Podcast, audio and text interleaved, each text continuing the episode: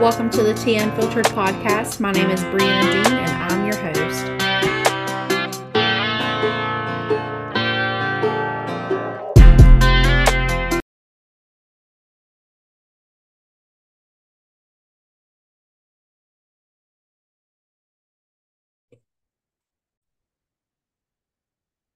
Okay. Today we have a special guest. Her name is Karen Tjebben, and she is going to share about her in vitro fertilization journey. She started this journey 18 years ago. Um, Karen, how are you doing today? Good. I'm doing great. I actually uh, had to get on the computer and look up some stuff about IVF because it's been so long since since I did it. Um, my husband and I went through the IVF uh, 18 years ago. Actually, it was like right at this time of year that we started doing um, the implants. So, Yeah. uh, you know, it's a long time. So my I got twin girls using the IVF. Oh, that's so exciting. different. yeah, they're complete opposites. One is um a total like princess, and then the other is more like Harley Quinn. Like if you're gonna Yeah. Are they identical or fraternal? No, they're fraternal. Okay. They're fraternal. So, and it it's funny because when they were real young, people would ask if they were identical. And it always kind of blew me blew my mind because I was like, gosh, I don't think they look anything alike. Yeah. a lot of people thought they did. So I have a cute story. We were um, shopping, and the girls were probably about nine months or a year old, and um, I had used to do the thing where you know you put the little ponytail at the top or whatever, and then you put like a bow, and it's just kind of like a water fountain. Um, and we passed this couple. They were older, I'd say probably in their sixties, and the guy was like, "Oh," and he thought that one was a boy just because she had the blue bow. and so you're kind of like, "Oh, that's so funny," you know. He was like, "Oh." And his wife even hits him and says, he, she's got a bow in her head. He goes, it's blue. Men. I know. We just thought that was funny. Kind of a cute thing. So, um, Yeah, yeah, they're very different from each other. What led you to start your journey with in vitro? Well, my husband and I, when I was 29 when we got married, and he was um 30, no, 40. He's 11 years older than I am. So um when we started trying to get pregnant, um I was like 32 and nothing was happening. So I was kind of like, okay. Um, and because of our age difference, I didn't, you know, he was already in his 40s. We didn't want to wait too long. So I went to the gynecologist and she was like, well, you know, just try to relax and and try for a little bit longer. But I was like, I don't want to keep waiting. You know, I want to get this over with and get pregnant. So um we actually went to a fertility doctor and they just right away accepted us and we started the process because we did want kids and we ended up putting two embryos or actually three we ended up putting three in um and then two took so we, we Yeah. got Mhm. What if three would have took? well you that's the good like we kind of rolled the dice for like well we want to we want to give ourselves a good chance that at least Yeah. one will take you know but we figured three was as as high up as we were going to go i mean Yeah. no one really says i hope we have like six seven kids at a time you know yeah. but uh, we just kind of thought well um we were willing to risk the three Yeah. we would you know but you know we wouldn't have gone any higher than that Oh yeah, I understand. Because Yeah. that's how some people have like six kids at one time because they do Yes. the in vitro and then they all take. yeah uh-huh for sure Well, it's funny because whenever I was a kid, well, I mean, usually that that doesn't happen naturally where you have six kids, you know. But I would pray to God, if you want to bless me with six kids, that's fine. I can handle it. i can handle it now I like, oh no, I don't think I could handle that. That's a lot. It's a lot of work. It was pretty Yeah. tough at the beginning, but I was fortunate because my parents lived really close. So my mom came over almost every day to help hang hang out with the kids and help while Michael was at work. So I was very fortunate. To me, I didn't ever feel as much of that overwhelmed feeling as maybe Yeah. some people, but I was exhausted because of night Yeah. times. And my girls were little when they were born because they're twins and they came three weeks early, which is actually considered full term for twins. Um, they were like four 11 or 414 and 5 1 for pounds. Yeah. yeah. They were only just a few ounces away from each other and five one and gosh, I can't even think of that now. But um it was they were tiny, you know, so they had the little tiny t- stomachs and so I had to feed them frequently. It would be like 2 hours between having to feed feed them. Yeah. So that makes nighttime pretty rough. Oh yeah, I know. Because Mhm. just with one, she she would wake up every couple hours there for a while too, Mhm. and I'm just like, they said once they get a certain age, they'll start sleeping through the night, but it's not happening. It's yeah, they lied. right, I know. Yeah. Yeah. I can imagine.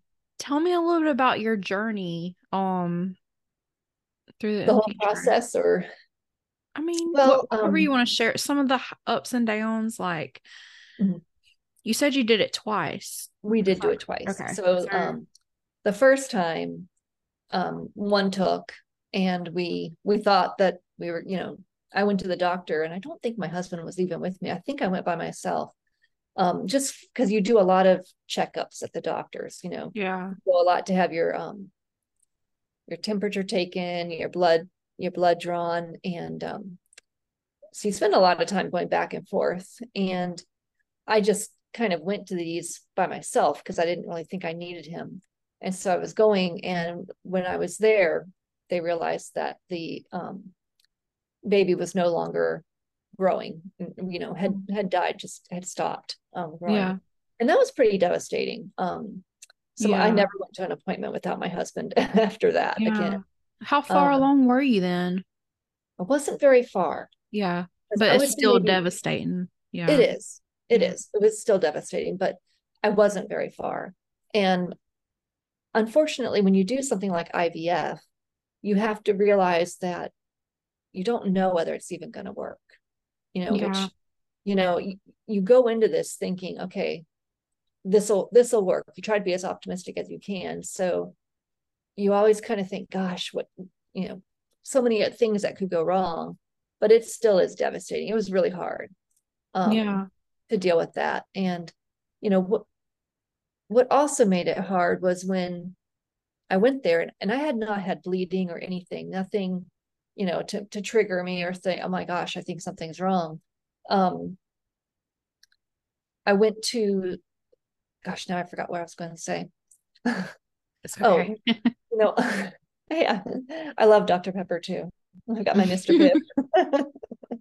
So yeah, So um I went to the doctor or there's there's a lot of process. You go to the doctor, Yeah. they check your blood and everything. And then with when I lost the baby, um I didn't miscarriage. I didn't have a miscarriage. yeah, So my body wasn't allowing me to start a new cycle again because you know they like to just hopefully you'll have your period and that'll be um you'll start your cycle all over again but i wasn't so i Mhm. actually had them do a what's that dnc or DNC. Yeah, Yeah. yeah so i had the dnc done and you know then i think we just kind of focused on doing the process again you know i Mhm. wanted to just kind of not get over it but just i wanted to i don't know if it's part more partly trying to not um have to deal with something but you know by moving on you know you kind of try to pretend or you shove your feelings away which isn't healthy don't do that but yeah, yeah. you know i think i just wanted to go to get pregnant again so yeah, you weren't worried about the loss. You just wanted to have a child.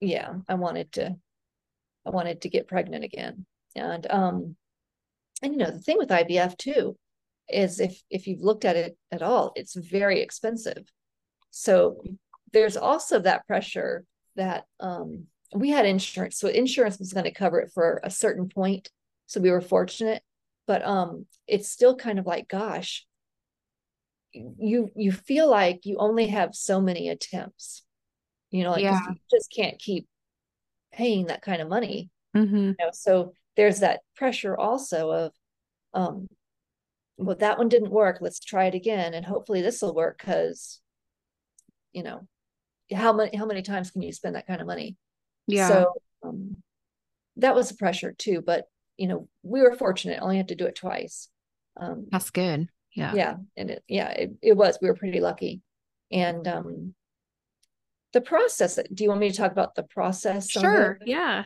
Um, well, you know, when you go to the doctor, they do all they do several types of tests on you. Um, they're trying like genetic testing and they look for any STDs and they look for maybe you don't have anything wrong with your ovaries or or whatever and they do a sperm sample with the men and then once you um once you finish that part of and you start into it for real you know that's when all the drugs start and all the medications. And there's a lot. It's um a lot to deal with. And it's a daily. I remember um one of the shots you know we, you, you get the little bottles and so you have to mix it with stuff to yeah. kind of together which i hadn't really ever done that before but my husband was like oh yeah we can do that. That's no big deal. So you take shots to help your body uh, produce more um, eggs. So they're giving you medications to to have your ovaries produce more eggs rather than you know each month we probably release like what one or two, but now they they use that and they um you end up getting several like ten or twenty um eggs will uh, get mature and and be ready to go. So you know you take these pills and i was unfortunate um and i had to write this down. I forgot the name of it again. Um oh ovarian hyperstimulation. So when you have those those shots your ovaries can sometimes swell. And my ovaries were swelling and they were getting big. And i remember i had to stop wearing regular clothes and i had to put maternity clothes on because my stomach had bloated so badly Oh wow. And I know it was it was really bad. And one of the unfortunate things that happened was, you know, I, I used to teach. So, you know, I'm up all the time. We were at um, a meeting and you know everybody wanted me and my team to go up in front and you know i think they wanted me to go up in front because i think everybody kind of assumed i was pregnant um, and i wasn't pregnant but i looked pregnant and then later that day, a woman came up to me and she congratulated me on being pregnant. Oh no. and you know, I was just like, I'm not pregnant. you know, because she was like, Oh yeah, they told me down there you're pregnant. Oh. So know, my rule is like, don't ever ask someone if they're pregnant. Yeah. you know? Even yeah. if you think, um, because I wasn't pregnant at the time, you know. And so um, that can be a challenge with maintaining relationships or you know, I, I can't blame them. I would have thought I was pregnant too. Yeah. You know, so um I don't know. I just like to put out there, don't ever assume yeah someone's pregnant. It's funny you say that because I've always been the kind of person that I'm not scared to ask somebody when you're going to have kids and stuff like mm-hmm. that. But just not even thinking that some people right. have a harder time. So now, like, I shared with you a little bit about my miscarriage and I had an ectopic pregnancy and they said that I may not be able to conceive again and then I don't know. Um right now I'm not trying because you know I'm just going to focus on my family that I do have and my business and everything else. But that experience has helped open my eyes and beat into my head that mm-hmm. you shouldn't ask people that kind of thing because you don't know what they're going through you know and they yeah. may, may not be willing to open up about it mm-hmm. so yeah and i figure when people ask they're never really trying to be mean it's just yeah they don't know yeah you know? so yeah. that makes and for them feel- it's probably easy so yeah yeah you know for some people it's like wow they don't even try to get pregnant they get yeah. pregnant repeatedly you know i know somebody who has like seven kids like, yeah, no, thank you. I know, right? Yeah, I know.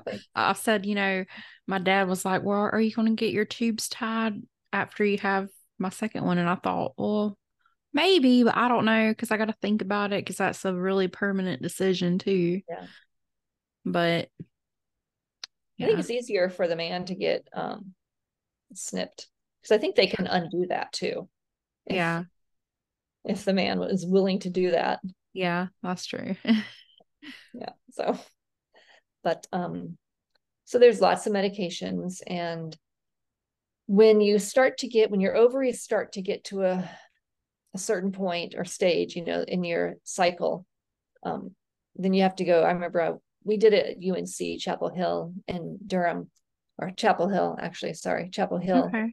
And, um, you know, so I would drive, it took me about 30 minutes each way. So there were several days, like in one week, right before they get ready to take your eggs, um, where you have to go to the doctor. I think they took my temperature and then they did a blood draw. So they wanted to test or test blood and they see how close you are, how your eggs are close to being ready to be harvested. Um, so then you you go to the doctor, and it's a big appointment uh, when they harvest your eggs um, because they actually put you under a little bit. And because I I don't remember a whole lot.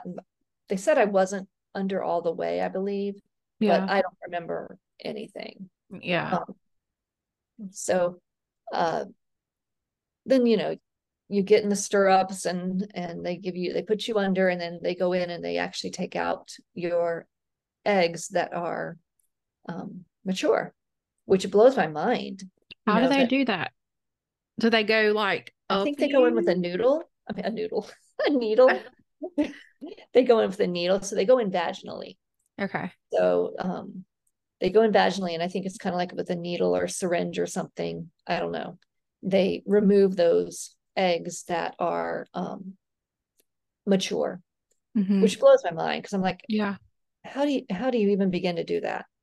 Um, but they but they do. So. They take out your eggs, and I think I had between each. I did it twice, so I think I did it. I think I was between eleven and fifteen eggs each time. Um, however, when you there's like a five or six period, a five or six day period or six or seven day period between when they take your eggs out and when they'll put them back in. Because um, they take the eggs out and then sometimes they will just put the sperm and the egg in in one like a petri dish or whatever you want to call it. Um, and you you know you kind of hope or you assume the sperm will find the egg. Um, we didn't do that. Uh, we did the um, let me see here. That's the uterine. I I'm sorry. That's okay. Oh, intracytoplastic in, intracytoplasma sperm injection, ICSI. Um, so they actually take your egg and they take a sperm and they literally join them together. Yeah. So they put that in, which blows my mind too. That you know, yeah, um, and, you know, it really is incredible. So then they'll put the sperm into the egg, and um, then they're they're waiting for this embryo to form and and grow. So the first time, actually both times, um, I had several embryos or eggs that didn't really mature. So you know, you always lose probably about half. Um, it's like the the good guesstimate for how many you'll have. So you um, end up by the end, or that five or six day period, you realize, okay, now we have three eggs or we have five eggs I think we only had three because I think we only put in, I mean, you only put in the ones that have a chance of growing. Mm-hmm. Yeah. Um, but we didn't have all that many. So we didn't really have any eggs left over, um, which I guess was good and bad. Um, so, you know, they put the eggs in or the embryos in, and um, then you're kind of with this waiting period of you hope that it attaches to the wall of your uterus. And um, some of them will and some of them won't. And then after that, once you get pregnant, if you can get past like the first six or eight weeks or so, or 12 weeks, it seems like it'll take. Like mm-hmm. you're not likely to have a miscarriage at that point. It kind of yeah. becomes like any other pregnancy um, once it's in there and attached.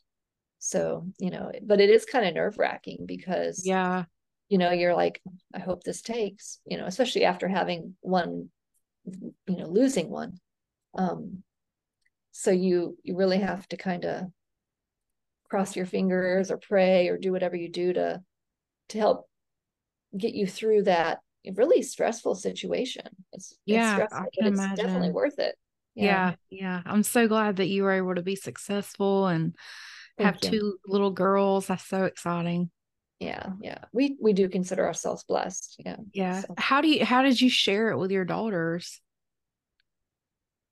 gosh i don't even know i think we just kind of it may have been because we had uh i showed them pictures of themselves their very first pictures. Mhm. and i said you have very first pictures that are you know a lot different than your friends.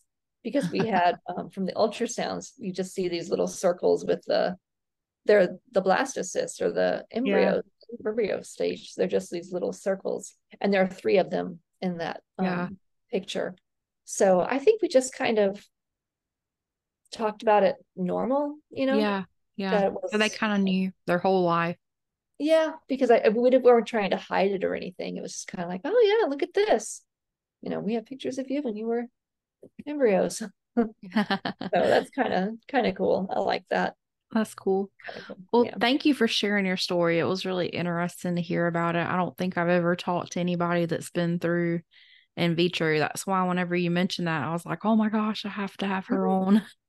Well, I, if you have any other questions that you want to ask me that later, you can go ahead and feel free to reach out to me. So, Okay, I will. So I want you to share a little bit about what you do now and where everybody can find you. oh, excellent. Thank you. Um, well, I'm an author and I have published, um, I think about 15 books or so on Amazon. And I'm also shifting that to um, having a podcast. So on my podcast, My Secret Obsession, I um, read aloud my novels and I also read aloud other people's novels. So um, if they want, and then I give them a copy so they have an audiobook. So I'm essentially reading novels and, and it's an audiobook podcast. So it's Yeah. free. Um, and I'm on all the major sites, Google, Amazon, Spotify, iHeart. I'm sure I think there's one more. Um, Amazon, yeah, Apple, Apple. And so um I would I really enjoy it. It's a lot of fun to to read the books again and to think about the characters and and I enjoy the um the the chance to maybe try to connect with readers through using the podcast. Yeah. And um, I'm going to be on Ream Stories. That's the R E A M Stories. And um, on there, I'm setting it up now. It's a way to have different tiers, and you can react and interact. I mean, interact differently with with listeners. So, like, you can have like groups of people. Like, oh, we're gonna have a Facebook group, or we're gonna have um, Discord where we can talk about stuff. Um, so I'm, really kind of excited to to do that uh, part of the podcast and enjoy people and and I'm meeting more authors as they um, have me do their books. So I'm actually reading two of another author's books. One is um, Tracy Grace, and the other is Danielle Nabert. So their books, uh, Tracy's is going to be behind a paywall because it's um, more graphically sexual. So I'm going to have, you know, the steamy, steamy books will be behind the paywall. And, you know, the more average books will be free on the, the main site. So you- How you long can- have you, I'm sorry, how long have you been an author? Um, actually, I started that when my girls went to kindergarten. So Oh. they are 17 now. Uh, gosh, 12 years ago now, I think. Yeah, wow. Time flies. cool. Yeah. Yeah. So, yeah, so for 12 years I've been writing. Um, now that my girls are in high school and COVID is over, I'm actually really trying to focus uh, more on my writing and the podcast. You know, Yeah. before it was kind of like, oh, I would spend two two hours a day or so on it. You know, now I'm spending more time doing it, and I enjoy it. It's a lot of fun. That's good. I'm so excited for you. Thank you. And uh, just let me mention, uh, I'm reading for the podcast under my uh, pen name, Cherish Lively. So if you want to find me, it's going to be um, at Cherish Lively on Facebook, Instagram, and Twitter or X. It's just Cherish Lively at Cherish Lively. And uh, my website is tinyurl.com slash cherish lively. So you Okay. can find it there too, the website. The website gives you what um, information on what books we're reading currently, um, books that are coming up and the books that we've read in the past. So people um, can listen to Blood Kiss and uh, actually three. Stranger's Kiss is a very short novel. It's a prequel, and then it, it leads into Blood Kiss, and then my very first book on the website is Lexi Wells, Gift of Sight. It's a um, psychological paranormal thriller. So ah, okay, yeah. So I've got some variety. How about you send me those links and I'll put them in the show notes so that everybody can find you easily. Yes, awesome. I will definitely do that. Thank you. All right. All right. Thank you so much for joining me today. Thank you for having me. I really appreciate it. This is great. And really, if you have any other questions, you just reach out to me and I'll, I'll talk to you. All right. Oh, I will. thank you. All right. Bye. This podcast is sponsored by BetterHelp. If you think you might be feeling depressed, stressed, anxious, or overwhelmed, today's sponsor, BetterHelp, is here to help you. BetterHelp offers licensed therapists who are trained to listen and help you. Talk to your therapist in a private online environment at your convenience. There is a broad range of expertise and BetterHelp's 20,000 plus therapist network that gives you access to help that may not be available in your area. You just fill out a questionnaire to help assess your specific needs, and then you can get matched with a therapist in as little as 48 hours. Then you schedule secure video and phone sessions. Plus, you can exchange unlimited messages, and everything you share is completely confidential. You can request a new therapist at no additional charge anytime. Join the 3 million plus people who have taken charge of their mental health with an experienced BetterHelp therapist. Get 10% off your first month at betterhelp.com slash unfiltered. That's better, H-E-L-P dot com slash T unfiltered. Thank you so much, Karen, for sharing your story today. I really did enjoy talking to you and connecting with you. If you would like to start your own podcast, make sure to go join my Facebook group called Podcasting for Newbies. I'm going to link it in the show notes as well. Thank you, everybody, and you have a great rest of the day.